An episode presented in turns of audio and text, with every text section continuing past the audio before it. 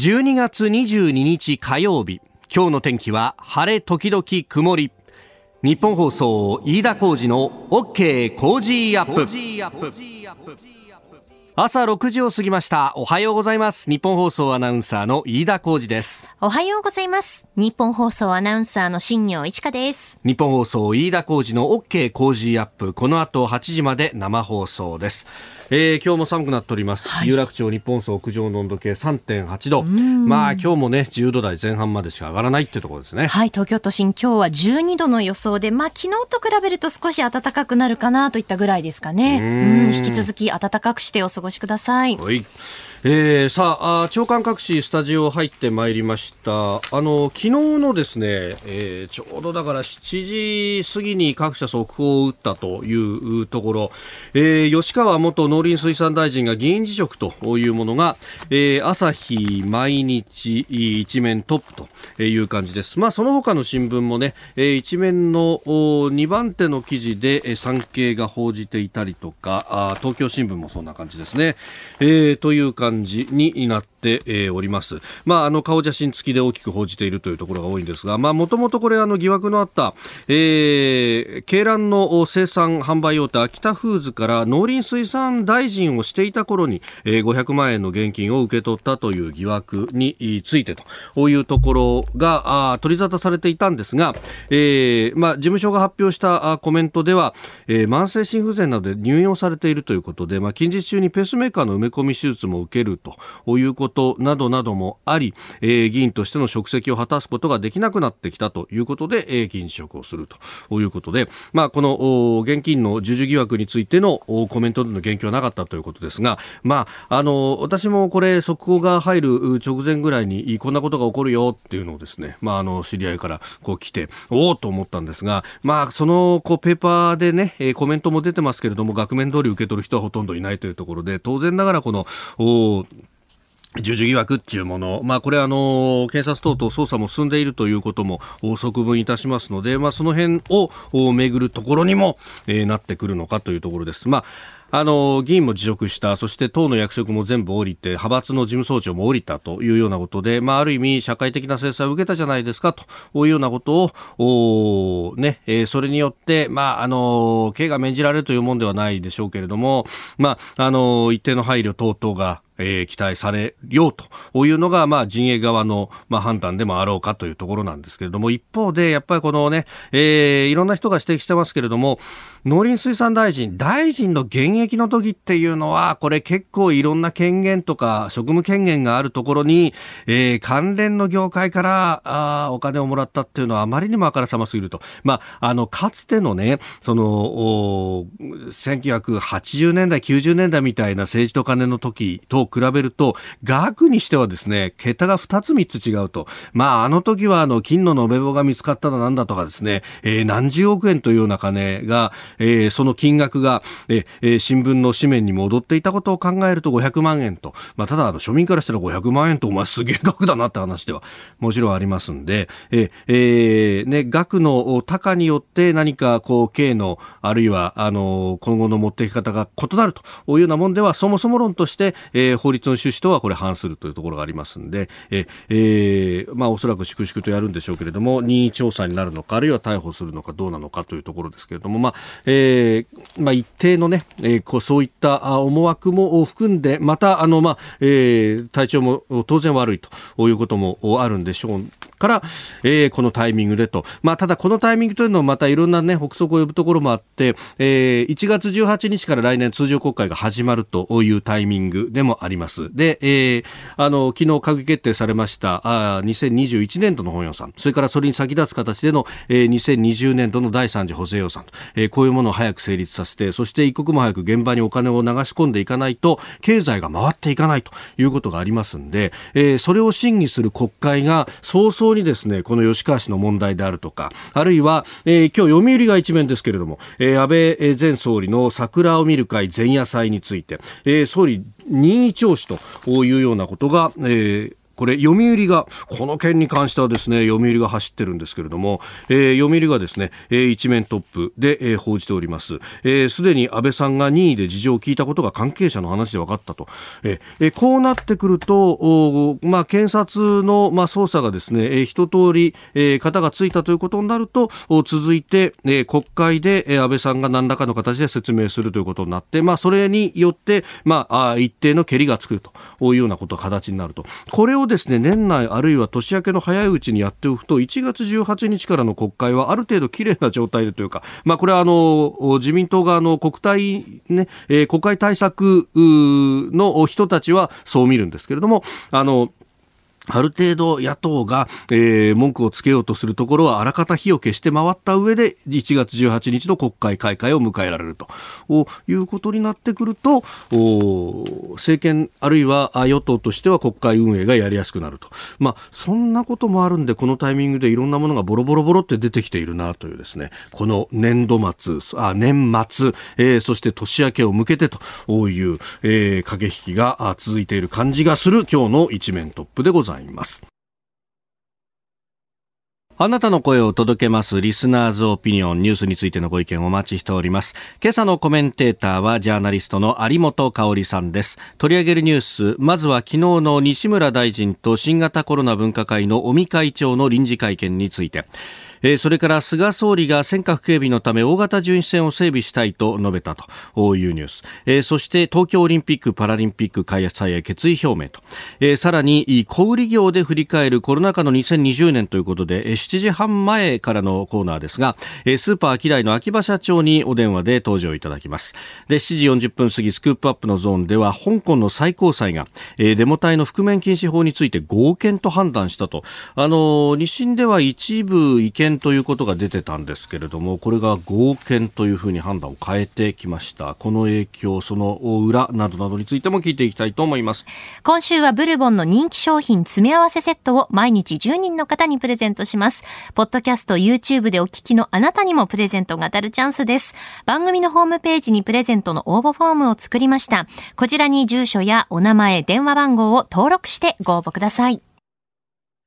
ここが気になるです。えー、まあ、いよいよですね、ラジオチャリティーミュージックソンが近づいてきているということも、まあ、ありまして、はい、今週この、ここが気になるのゾーンでは、えー、コロナ禍で視覚障害者の方々の暮らしがどう変わったのか、改めて考えてまいります。今日は、新業アナウンサーのリポートです。はい。えー、今日、そして明日、視覚障害者の当事者で、ユニバーサルマナー検定の講師、一般社団法人プレイヤーズ理事の中川照弘さんにインタビューした模様をお送りします。うん、あの、中川照弘さんとの出会いなんですけれども、はいはい、今からですね、4、5年くらい前に、プライベートでユニバーサルマナーについての講演を聞きに行ったことがありまして、その時に講師を担当されていらっしゃったんですよね。そうなんですそこでご挨拶させてもらって、そしたらあの、ボイス聞いてますなんていう話を聞いて。当時の夕方のザ・ボイスを。そうです。で、日本放送聞いてますよっていう会話をして、その後もちょっとこうメールでやり取りなんかもしてたんですけれども、今回あの、またですね、改めて、まあ、目の不自由な方がこのコロナ禍でどういった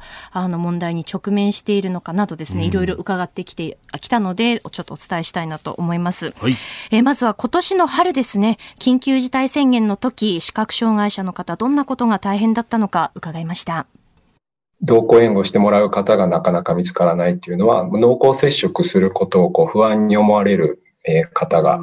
同行援護される方が不安に思われることで、なかなか視覚障害者からそういったことを、方を予約することができない、見つけることができないということがありましたね。最近で言えば、例えばソーシャルディスタンスというのが、あの、必要になってきますけれども、例えばレジの列に並ぶということ自体がもともと視覚障害者難しいんですが、さらにそこで距離を取りながらレジに並ぶっていうのはさらに困難に感じている方がすごく多いですね。なるほどね。確かに間合いとかっていうの取りづらいもんね。そうなんですよね。そしてその同行援護っていう制度があって、そのガイドヘルパーの方と一緒にこう歩くっていうことなんですけれども、はい、全国で毎月およそ2万7千人くらいの方がこう利用されているみたいなんですけれども、調べてみると、そのガイドヘルパーの方が濃厚接触の可能性を考えて、こうしばらくそのガイドヘルパーの仕事を休むとか、当面取りやめるという方がこう出てきているっていう現状なんですなんですよね。ガイドヘルパーの方、結構あの年齢層上の方も多いから、はい、そういうところをね、また移しちゃいけないっていうのも考えるんだだろうけれどもね。うん、そうなんですよ、ね、まあ感染防止考えたらマスクをしてれば基本的にはかなりの確率で防止ができると。まあこれお医者さんもね、ガイドヘルパーだから使ってくださいっておっしゃってますね。そうですね。はい。あの他にもですね、このコロナ禍では私たちの生活ガラッと変わったわけですけれども、そのお店に入る時の手の消毒ですとか、あとマスクの着用、うん、こういった部分もいろいろと影響があるんだそうです。入り口に消毒液が置いてあると思うんですけれども、はい、消毒液の場所がまずわからないということがありますね。あとはですね、マスクをつけて外出するっていうことが必要になってきてると思うんですけれども、はい、あの顔にマスクをつけて移動するとですね、いつもとその顔に当たる風の感覚が違っていて、その分だけこう歩く感覚がなんか取りにくくなるという方が多くいますね。なるほど、うん、そうか五感というか触覚を使っていろんなものを判断するもんね。はい、なのでちょっとその感覚も変わってきてしまっているっていうのもあるので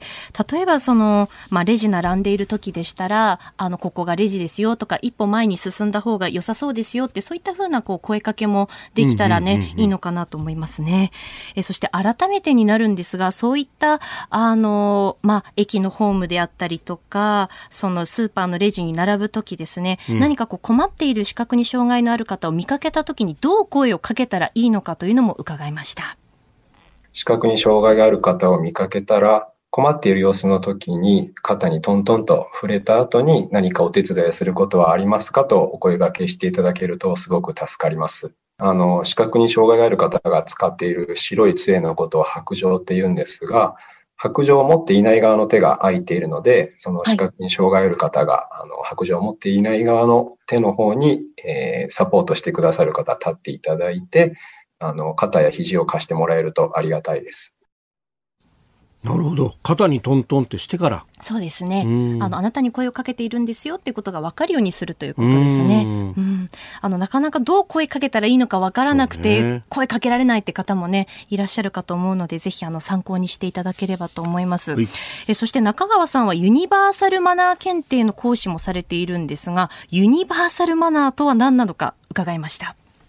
ユニバーサルマナーというのは、障害者や高齢者、あとはベビーカーの利用者や外国の方、外国人の方など、あの多様な方に接するときの心遣いとかサポート方法のことをまとめてユニバーサルマナーと言っています。なので、まあ、視覚に障害のある方もそうですし、例えばそう、車椅子に乗っている方で、この段差を越えたいときに手伝っていただけますかって、もし言われたら、どうやってその車椅子を例えば持ち上げたらいいかとか、そういったこともこう教えてもらえたりするんですよね。こういったユニバーサルマナーの、まあ、講習というのもありまして、受講者、どんな反応があるのかもですね、聞いてみました。あの、よくその声かけするしないでためらわれる方がどうしたらいいかわからないというふうにあの考える方、悩まれる方が多いんですけれども、はい、学ぶことでどうしたらいいかがわかる、分かったということで、その後日常生活の中で声かけしやすくなったとか、声かけする気持ちになったとか、そういうふうに答える方多いですね。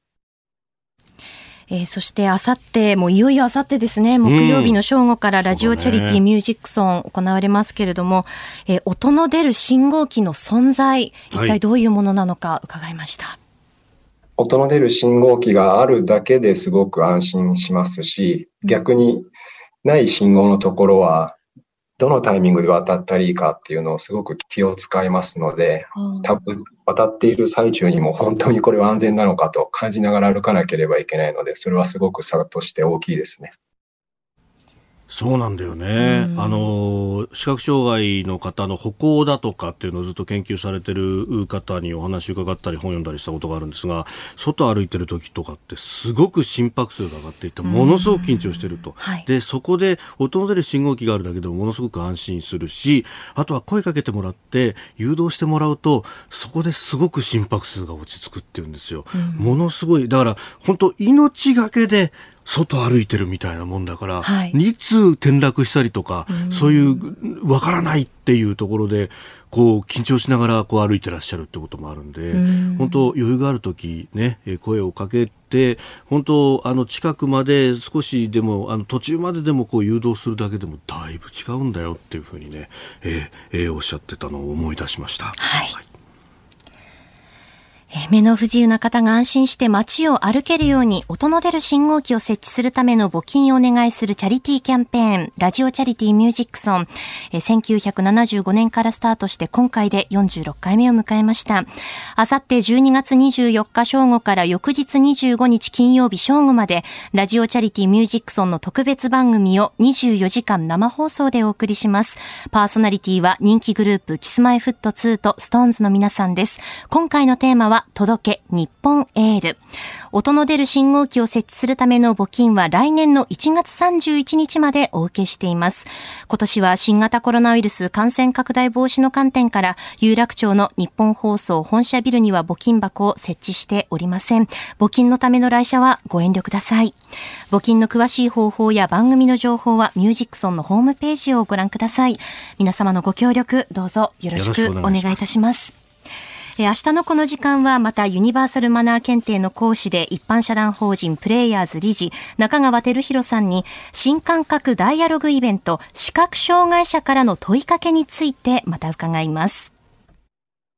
ここが気になるプラス、えー、イギリスが、まあ、コロナもあって、えー、いろいろと苛まれているというところ、今ね、新業アナウンサーも読んでくれましたが、変異型のコロナの変異種が、えー、急増しているということで、まあ、あの、欧米のね、えー、各国、まあ、ドイツやフランスなどイギリスから入国制限をするというようなことが出てきて、えー、おります。まあ、えー、これについては、その感染力は非常に高くなっているけれども、これまでと致死性や重症を引き起こす度合いに違いは見られないということが、まあ、現地では報じられているということです。現時点でワクチンが効かなくなることを示す根拠もないとしていると。まあ、昨日も申し上げましたけれども、あの、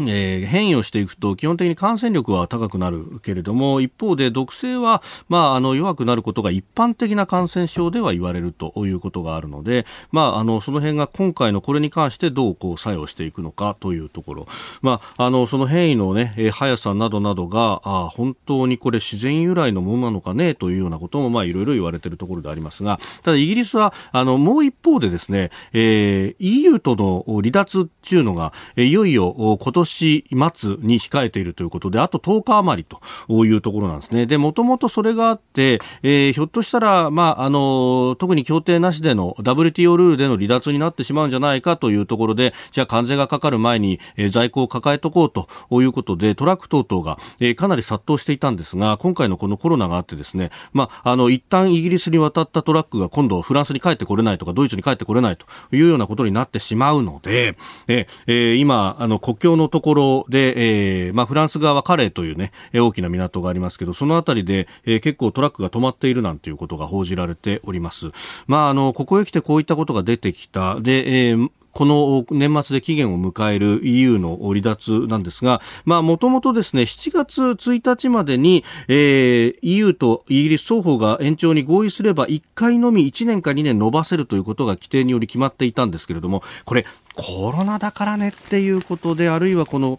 延長規定というものが仕組みとしてはもともとあったというところではあるんですけれども、まあその辺 EU とイギリスおのおのの判断というものも問われるところであろうかと思います。さあ、7時台はコメンテーターの方々とニュースを掘り下げます。今日はジャーナリスト有本香里さんです。おはようございます。おはようございます。おはようございます。ラジオ残酷物語みたいな話でしたが。脇で聞いてて笑ってしまいました。どこの業界にもあったよな、はい、みたいなね。ね今はなかなかできなくなってきたと。かもしれませんけれども。ここでポッドキャスト YouTube でお聞きのあなたにお知らせです。ラジオの日本放送飯田浩二の OK コージーアップ。週末増刊号を毎週土曜日の午後に配信しています。1週間のニュースの振り返りそしてこれからのニュースの予定さらにコメンテーターの素顔がわかるエピソードなど毎週更新しています。この増刊号でメッセージを紹介させていただいた方にはもれなく番組オリジナルマスキングテープをプレゼントしています。ぜひご参加ください。あなたと一緒に作る朝のニュース番組飯田浩二の OK コージーアップ。海外でお聞きのあなたそして関東以外の地域でお聞きのあなたからの参加もお待ちしています。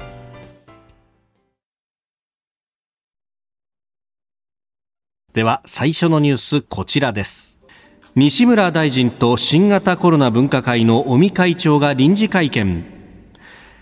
尾身会長と西村経済再生担当大臣昨夜夕方に緊急会見を行いました。この中で尾身会長は感染拡大防止の対策を呼びかけた勝負の3週間の後に想定される1から3までの感染についてのシナリオについて解説、黙っていても我々はの責任は果たせない、東京を中心とした首都圏がシナリオ3に入ると強い危機感を示しました、シナリオ3は、え、3週間の後でも感染者が増えていくという状態を指すということです、また西村大臣は全国知事会などから要請のあったったコロナ特措法改正についてより実効性が上がるよう議論しているなどと述べております。えー、東京など首都圏は都市部から周辺に感染が染み出しているということで、うん、首都圏を沈静化させないと、えー、全国を沈静化させることはできないというふうに述べたということです。はい。まあね、陽性者が増えているというのは確かにそうですと。あのー、まあこのこれいろんなね言いたいことたくさんあるんですけれども。うんうんまず一つは、その首都圏から感染が染み出していると。はい、だから年末年始も皆さん家にいてくださいよと。あの場合によっちゃ、その、えっ、と、た確かあれは都知事の会見だったと思いますけど、家の中でもマスクをしろと。ね、はい、いうようなことも言ってますよね。そこまで警戒してるのに、うん国内ではそれだけの警戒をね、要するに国民に呼びかけて自粛をしろと言って、それから飲食店の、まあ、営業自粛もお願いしてるわけですよね。それであるにもかかわらず、外からどんどんその人を入れてくる、つまり外国からって意味ですけれども、はい、これはどんどん進めてるっていうことは全くその矛盾してますよね。真逆に合わないですよね。で、今朝たまたまあの非常に早い時間にですね、はい自民党の菅原一秀議員ですね。はい。えー、まあその、えー、菅原さんがその英国で変異した、まあ、つまり感染力の高いウイルスが、はい、広がっていると、えー、まあ、だから英国からのその航空便を、はい、まあ、止めるということをですね、はい、えー、政府に言わなきゃいけないということをツイートされてたんですよ。あドイツやフランスはもうやってます、ね、やってますからね、ヨーロッパ内はね。いやだけど私はね、そのまあ、まず一つは、これ、英国外でもどうも見つかっているという情報があると。そうですねだからまあ幅広く止めるなら止めていただかなきゃいけないし、あるいはその例えば中国国とのね人の往来にかなり政府は前のめりなんだけれども、はい、あの中国国内で国中国国内での移動が制限されている都市から日本に航空機入ってきてるんですよ。だからこれもちょっとおかしいということですよね。うん、でそのまあそれだけじゃなくてね、まあ、国民からしてみれば最初言ったようにあの国民にはとにかく移動もするな自粛をしろと言っておきながら、うん、外から外国人は入れますよと。でほとんどその2週間のまあ、他の国だったら課せられる隔離、うん、まあ、こういうこともしなくていいわけでしょ。う。うん、ビジネス利用でとかね、うん、特定のまあ、でもなんちゃってビジネス利用が多いのはもう分かりきってる話ですからね。うん、だからそういうちぐはぐさっていうのをこれやっぱりなんとかすべきだと思いますね。でちぐはぐさってもう一つあってですね、これかねてから言われてるんですけれども、そもそもね日本で医療崩壊がなぜ起きるんだと。うんうん、病床数がこれだけ、病床数、まあ、人口当たりの病床数多いし、それからまあ死者の数が圧倒的にヨーロッパなんかからすると数十分の1ですからね、はい、まあそれはそれに比例して当然その重症化している人も少ないのになぜこういうことになるんですかという話なんだけれどもそれはそもそも医療リソースのその配分の仕方がおかしいんだと、うん、硬直化してるんだと、はい、いうことは前々から指摘されている。それからその例えば全国保健所長の会とかからですね、厚生労働省に対してその提言が出てるんだけれども、まあ、これは要はそのいろんなことをおっしゃってるけれどもその指定感染症という縛りを、やめてはどうかと。いうことですよね、はい、指定感染症とすることによっての縛りが、これ全くその功を奏してないんだと。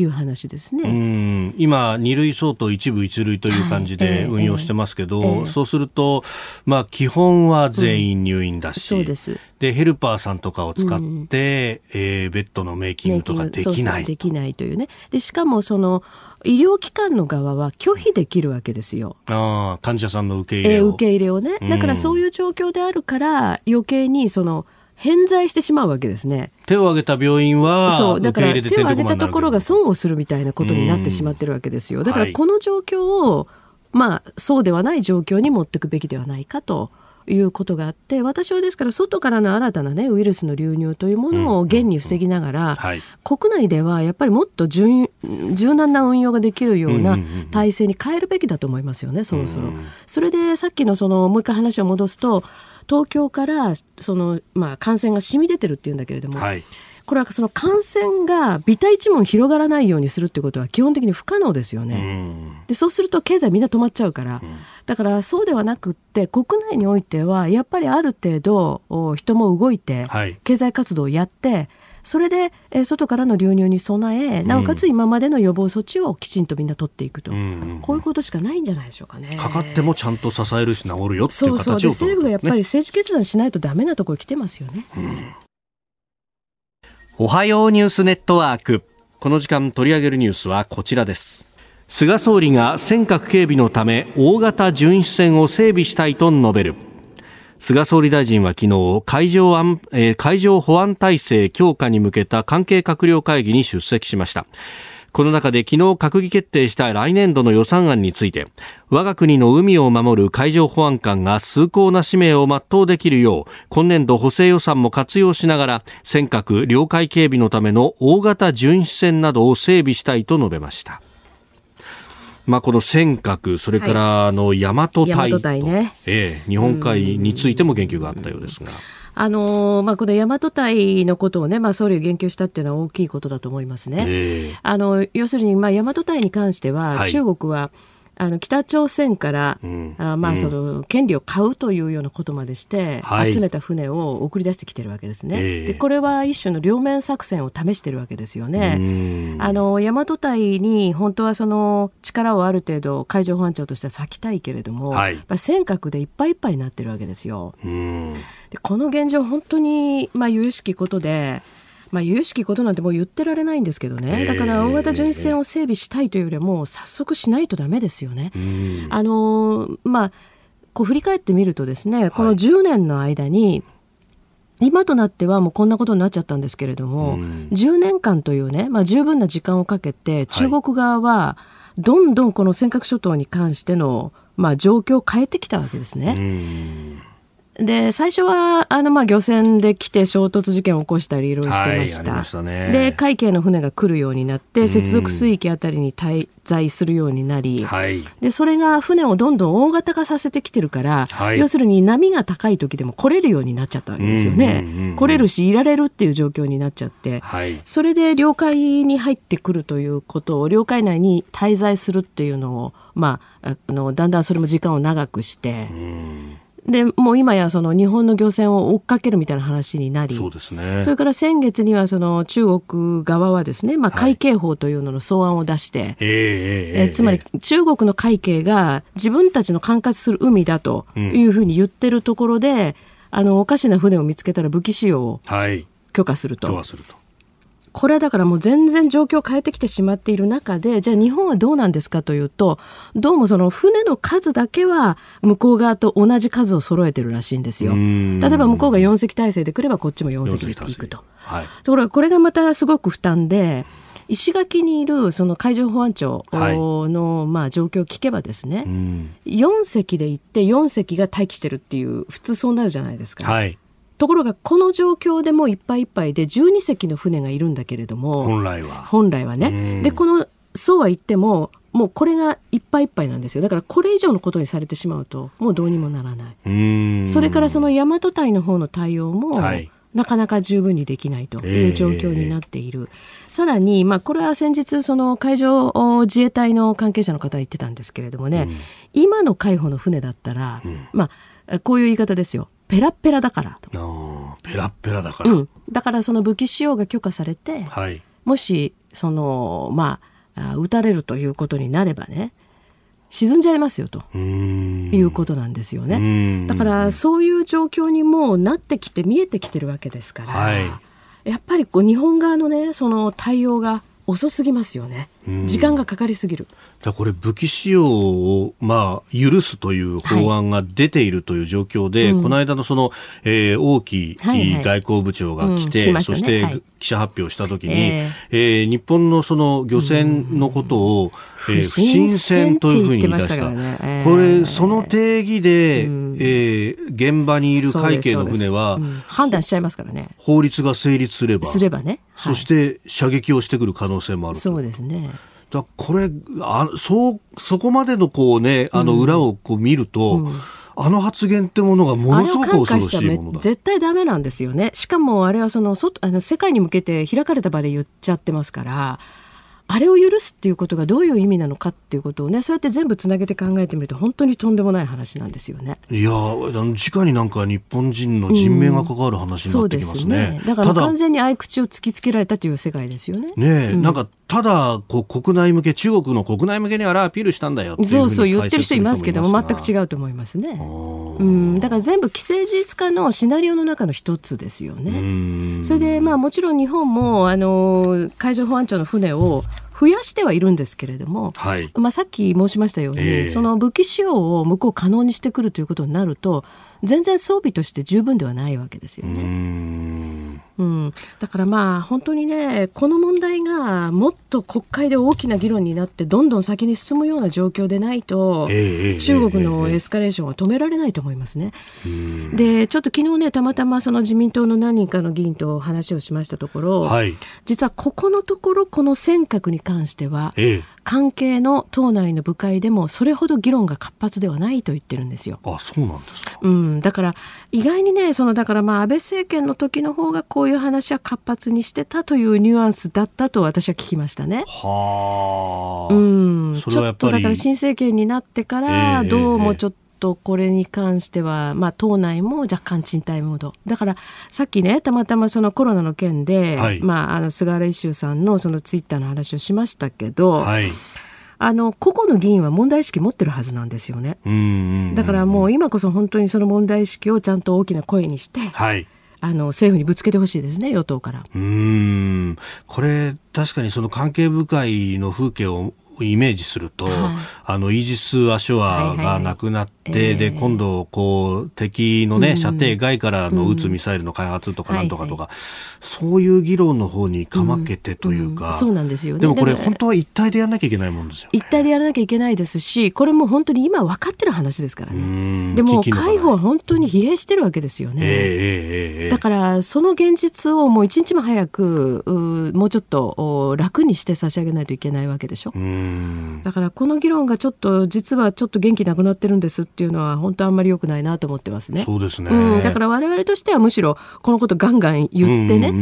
あのだから昨日もそういう話したんですよね。はい、もう私はじゃあそういうこと言いますよと。うん、そうすることによってねやっぱり党内でももっとどんどんこう議論がね活発になってくれるんだったらいいと思いますからと、うん。ぜひ頑張ってくださいという話だったんですけれども。これどうなんですか？あの向こうは会計といっても中央軍事委員会の傘下にあるじゃないですか、はいはい、だから一体としてやってきていると、えー、ところが日本の場合は海保は国交省の外局にあって、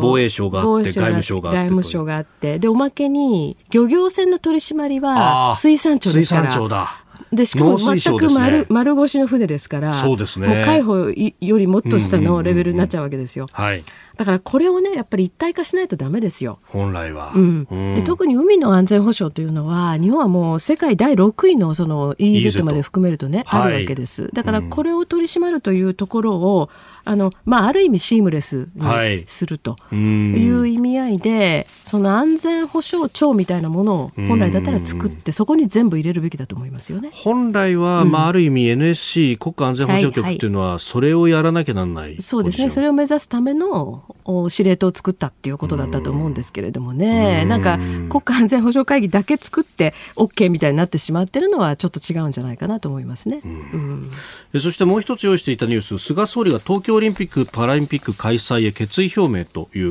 えー、これはあのアジアの価値観と民主主義という国際シンポジウムでの発言の一部だったようであります。まあ、あの新型コロナに打ち勝った証としてっていうのは前々からおっしゃっているところですけれども、うんうんはい、まあ、これねあのいろんなことをスピーチでは言ったようです。そうですね、はい。まあ、私あのまあこれはねちょっと失礼ながらなんですけれどもね総理がおっしゃったそのアジア各国で民主主義が定着してきたのは、古来仏教の慈悲やイスラム教の寛容など多様な価値観を受け入れる土壌があるからだと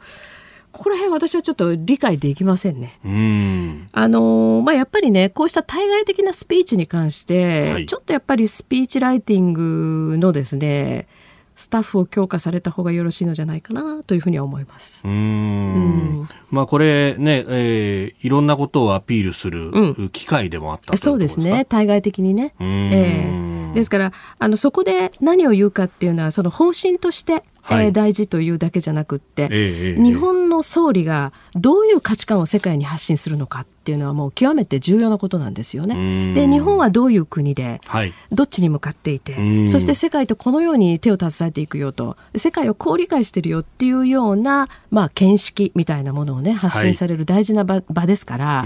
ちょっとこのメッセージは私は正直全然意味わからなかった。私の理解力が不足しているのかもしれませんがでもやはりあのの誰が聞いてもね分かるようなメッセージをぜひ発信していただきたいと思います、うん、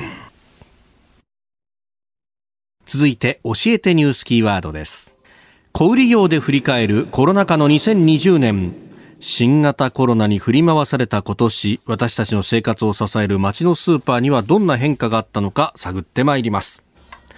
ということでこの時間は練馬区をはじめ東京都内4店舗を構えますスーパー秋台の秋葉社長に電話をつないでお話を伺います。秋葉さんおはようございます。おはようございます。よろしくお願いします。よろしくお願いします。ご無沙汰しております。日本総理でございます。あの、増税の直後にもお話を伺いに行ったのを記憶してるんですが、あの時と比べて1年後、はい、今どうですか？そうですね。まあ、あの、増税直後と今っていうのは、まあ、ちょっと相場が違うんで、いろいろ売り上げとしては、あの、まあ、バロメーターにしかならないんですけども、ええ、増税、増税直後っていうのは非常にあの、あの、まあ、価格への関心度が皆さん高かったですよね。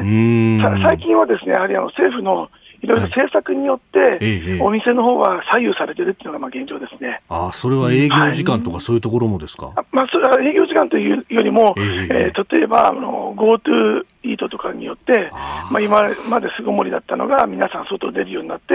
お店の売り上げが減ったりとか、また今度、GoTo イートがあの中止されることによって、やはりあのお店の方が混み合ったりとか、いろいろかなり左右はされてますよね。ああれ、GoTo イート始まったぐらいの時は、やっぱり目に見えてお客さんの数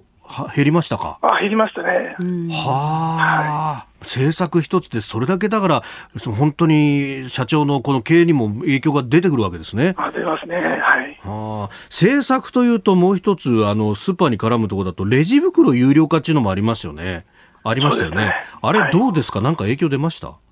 や今、いっぱい出ました、例えばレジ袋有料化によって、ええ、いわゆるあのエコバッグ万引きとか、あと、まあ、カゴパク、まあ、流行語大賞の名とされたりとかしてましたけど、まあ、非常にあの、カゴパクっていう、まあ、あの、いろいろなちょっと今まで考えられないようなことがいっぱい出てきましたよね。カゴパクっていうのはあれ、カゴを持ってっちゃうってことですよね。カゴごと商品を持ってっちゃうってことですか？いや、その、カゴごと商品を持ってっちゃうっていうのがありましたんで、あの、まあ、えっと、カゴの色を変えたりとかして、ああ、会計が済んだカゴと。会計済みと、いろいろそういうこともやりましたね。それによってやはりカゴを、あのまあ、そのままカゴごと持ってっちゃうというよりも、会計後、袋にレジ、エコバッグに入れないで、そのままレジ袋有料だからということで、カゴごと持っていっちゃうという方もいましたね。ただ、それはほとんどの人がですね、はい、ちょっと悪気もなく、カゴを借りてくみたいな感じで、今度来るときに持ってくるっていうような感じが多かったなるほど、なるほど、はい、そっか、そうすると、まあ、お店としては会計済んだかどうかが見分けつきづらくなっちゃうっていうことになるわけですね。はい、そういうこともありましたね。なるほどね。はい、えー、スタジオには有本香さんもいらっしゃいます。おはようございます。おはようございます。あの今年は、まあ、いろんなそのご苦労があったと思うんですけれども、はい、例えばその入りにくくなった食材とかですね、はい、そんなものはあったんでしょうか？まあ、そうですね、まあ、今年は本当コロナというのが非常にあの影響がすべてにおいてあったんですけども、はい、まあ、コロナによって、まあ、いわゆる、まあ、家であの過ごす巣ごもり需要ですね、はい、それによって、例えばキャベツとかが異常な値上がりを一時的にしましたね。まあ、これは多分記録的な値上がりだったと思うんですよ。まあ、そういうどちらかというとオーソドックスな誰でも使うようなものが非常に、あの需要が高まった。そしてあと、え輸入物ですね、はい、コロナ禍によって物流の滞りなんかありましたんで、はい、輸入輸入物なんかも非常に、えーまあ、値段が高くなったり、うん、仕入れにくくなったりというのが非常にありました。うん、そして全体的に、はい、あのやはり、えー、巣ごもりということもあったんで、皆さん、あの食費にかなりお金がかかるということで、まあ、とてもね、庶民的なもの、どちらかというと、安いものが、えー、ちょっと値段が高くなったりとかいうような傾向が今のところあると思いますね。安いものもよく売れたってことですね。はい、そうですね。はい。あのここのところスーパーで買い物するとほうれん草とかずいぶん安くなったなっていう感じがあるんですけど、うんうね、どうですか、はい、その飲食店が今あの厳しくって納入できないみたいなことって影響出たりしてますか、まあ、一部商品によってはそういうのはありますし今年の場合はね、ええ、やはり安いのは一番は台風などのまあ、農業被害がなかったこと、そしてあとあの秋はとても暖かくて、ええ、あの生育がすごく順調だったということで、うん、まあ、ここ最近になって、えー、やはりあの影響としてあの気温がだいぶ下がってきたんで、はい、だいぶ野菜の方があの年末価格になってきて、だいぶ上がってきてありますね。あなるほど、はい、そっか。あのお店、年末年始はいつまで、そして年明けいつからですか？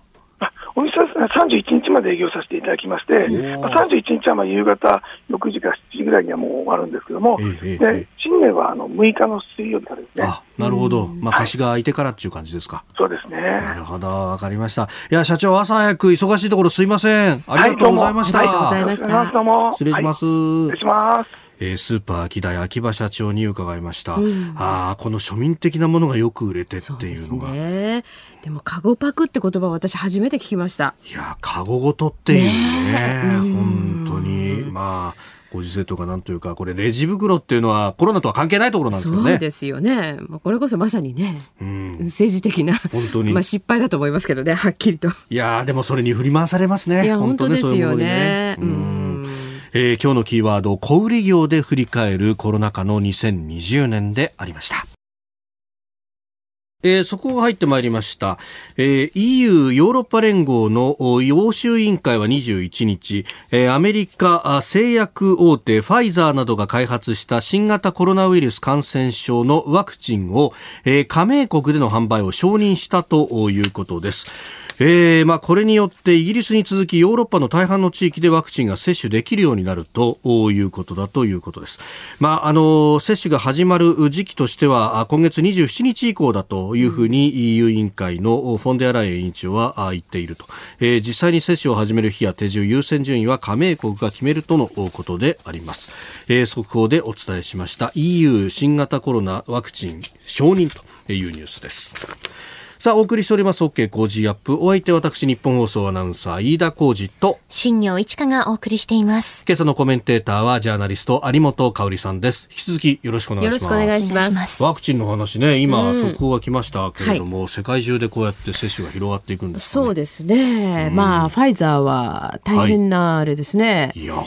当ですよね。ただ、まあ、アメリカ政府もね、相当その、どんと、これを支援したですよね。はい、まあ、それが構想したってことだと思いますけれども。思い切ってお金入れましたね、これはね。そうですね。で、なんかあの、バイデンさんが、うんうんうん、ワクチンを接種するとかって言って、トランプワクチンだねなんて皮肉られてましたけれど。でも、そうですよね。SNS では。はい。これトランプさんは相当予算かけて、うん、そうそう。だからかなり思い切ったね、やっぱり、その、まあ予算をつぎ込んだわけですよね。えー、じゃなかったらここまで早期にできなかったでしょう。うん確かに、まあ、1年かからずにっていうところ、ね、そうですよね、早かったですよね、だからそういう意味では、本当にこの政治的なね、まあ、過断な決断というのかな、これがこうそうした結果だというふうに思いますよね、トランプ政権の。まあ、あまり日本じゃ報じられないところですけど、その辺冷静に見なきゃいけないところです、ね。うん、そうですね、やっぱりそれは評価しないといけないですね、で、日本は一方、どうだったんだっていうところも振り返らないといけないですよね。確かにね、うん、まあ、開発している会社はあったはずなんだけれども、えー、じゃあ、公費がどこまで入ったかとかね。そうですねでやっぱりりもうこれ世界市場では完全にちょっと出遅れましたよね。だからもう今更感が出てきちゃうのかなとか。あるいはただ今後その完成度の点でね、もっと高いものを後発でも出せるっていうことなのか、それから治療薬の問題もそうですよね。そうですよね、うん、それをやっぱりその量産していくさっきアビガンの話ありましたけれどもね、はいあのまあでも使ってる国もあるわけじゃないですか、ただ一方ではこれ特許切れてるっていうこともあったりするんででもそれをね供給していくために、はい、えー、まあ、製薬会社としては作り続けなきゃいけないんだけれども、えー、これいつ止まるかわからないっていう怖さもあるわけでしょ一方で。あそう、ね、だからこそ本来国が支えないとダメなんですよね。はい。そこら辺のねなんかこう見通しというのかそれからそのなんていうかなまあ、ドーンと思い切って突っ込むところと、それからダメだったらバッと引くと、うん、さっきのその指定感染症の話じゃありませんけどね、はい、その辺の過段差っていうのが常にちょっと日本は欠けてるなと。うん、ワンテンポ、ツーテンポ遅いというで、何でもこう時間がかかりすぎる、えー、検討する時間が長すぎる、はい、そしてやってしまったらその方針を転換できない。これはちょっとやっぱりね、こういう今回の危機の中では、はい、そういった日本の弱点というのは本当にあらわになりましたよね。さあ、では続いて、えー、スクープアップ参りましょう。この時間最後のニュースを、スクープアップ香港の最高裁デモ隊の覆面禁止法について合憲と判断。最高裁に相当する香港の終身法院は昨日、デモ隊がマスクなどで顔を隠すことを禁じる規制について、政府側の訴えを全面的に認め、規制を支持する判断を下しました。えー、基本法に違反しているという一審判決が出ていた、まあ、二審でも、まあ、一部は容認していますけれども基本法ある意味の憲法違反であるということは言っていたんですがいやずひっくり返っちゃいましたねこれ。なんかこうだから最いわゆる最高裁、はい、ね、高いところに行けば行くほど政治的になってしまうという恐ろしい話じゃないかなと思いますけどね。だからもう完全に香港はもう司法も、まあ、中国に飲み込まれたというふうに思っていいと思いますけれども、はい、あっという間でしたよね。あっという間でしたね。去年の今頃って、うん、あの区議会選挙が行われて、はいはい、でそれで民主派が圧圧勝した。と。ね。うんうん、なんというか民意でこれは防げるんじゃないかそうですね。だから香港の民意はもう明確に示されて、えー、これで押し返せるんじゃないか国際社会が応援すればという、一時ちょっとそういう空気が漂ったのが去年の12月。そうでしたね、飯田さんいらっしゃってたはい。12月その区域戦があった、はい、あと最初の大きなデモが、あった時に、うん、え非常に高揚感に包まれた感じのデモではあったんですよね。で若い人とかあるいは子供連れも結構出ていて、えー、あいろんな世代だとか、うん、階層の人がこれ支持してるなっていう感じが見て取れたんで、うん、これはなんとかなるんじゃないかと私も夢を見たんですがなるほど、ね、なかった。結局これはそのデモ隊のねマスクとか覆面をまあ禁止する、はい、つまりはもうデモやるなってことですよね。うん、であの例のほら顔認証システムがありますから中国は。はい。まあ、えー、顔が見えるんだったら、はい、もうどこへ逃げようがという話でしょ、うもう特定できるっていうことですよね。はい。まあ、そういう意味ではねもう香港の自由というのは完全になくなったしでちょっと振り返るとねその2014年今から6年前に雨傘運動が始まって、はい。えー、でこの時からずっと徐々にやっぱりこれもまあある種サラミスライス的あるいはもうちょっとあからさまに中国は香港の自由をどんどんこう奪ってきたわけですよね。2016年ぐらいにはあの書店の店主がねあドラワン書店の、えー、連れ去られて、はい、ということがありましたね。だからあのそういうふうにどんどんどんどん香港の自由を奪ってきてまあ6年という年月だって考えてみればあっという間みたいなもんですよ。あのそ、ね,、そもそも一国二制度と言っていた、はいまあ、ちょっと大げさに言えば香港という一つの都市国家的な場所が完全に消滅して、そうですね、中国の一つの地方都市になっていく、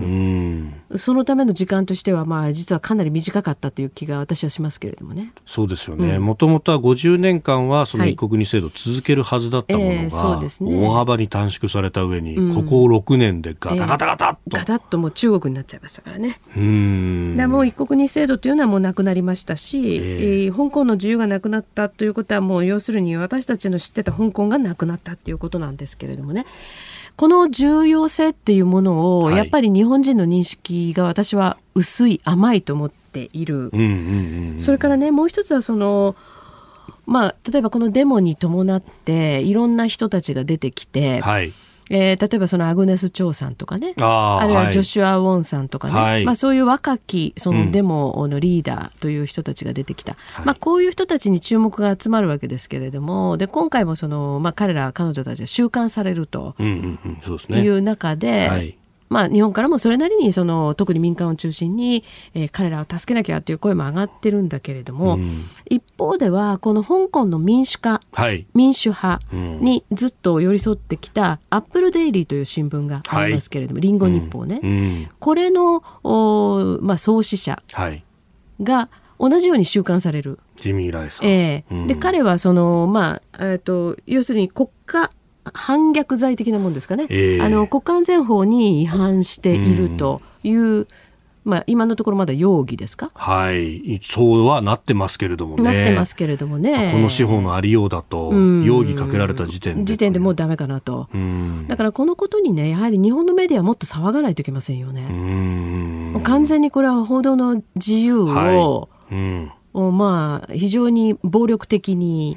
野蛮に、はい蹂躙してるわけですし、えー、もう押しつぶしてるわけですからね、はい、だからこのことがちょっとそのまあこういう言い方非常に悪いかもしれないけど若いリーダーっていうのは非常にこのなんていうか注目されやすい、うん、そういう人たちに注目がいってしまっていて、はい、この自民来氏があここまでの扱いを受けているということについての私はちょっと報道が少ないと思います。確かにそうですね、うん、まあ、これだけのところまで来ている人だから、うん、いろんなことに気を使いながら活動はしてきただろうし、はいうん、でその上であの合法な範囲で新聞を出すと、はい、そうですね。いう形でやっていたにもかかわらず、容疑がかけられるということ、はい、そうですねおそらくその外国人とちょっと話したとか発信したとかいうことが容疑だと思いますが、うんうん、そうでしょうね、うん、そうなるとですよ、うん、我々取材だとかあるいはちょっとコンタクトを取るということもできなくなる、うん、っていうことになりますからね。今後香港の情勢というものがますます分かりづらくなる。そうね。だから飯田さんも私も香港にうかうかと行けれないよね。行かれませんよね。よしそうなっちゃうんですかね。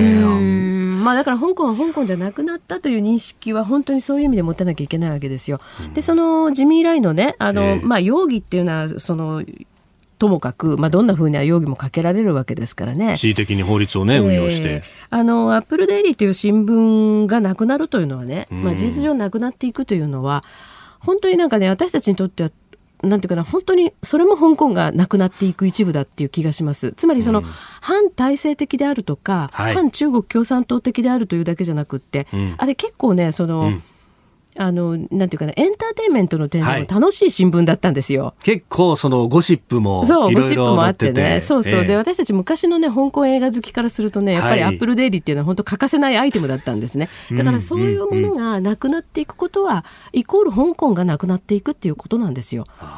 うん、だからこのことにやっぱり日本のねメディア自体がもっと騒がないといけないですよね。うん、えー、香港の情勢というところを詳しくお話しいただきました。目の不自由な方へ音の出る信号機を第46回ラジオチャリティーミュージックソンのお知らせです。ラジオチャリティミュージックソンは目の不自由な方たちが安心して街を歩けることを目指し、音の出る信号機や目の不自由な方の社会参加につながるアイテムを一つでも増やすための募金を募るチャリティキャンペーン活動です。12月24日正午から25日正午にわたって24時間、チャリティ番組をお送りします。パーソナリティはアイドルグループのキスマイフット2とストーンズの皆さんです。そして私、新業はアシスタントを担当します。ます。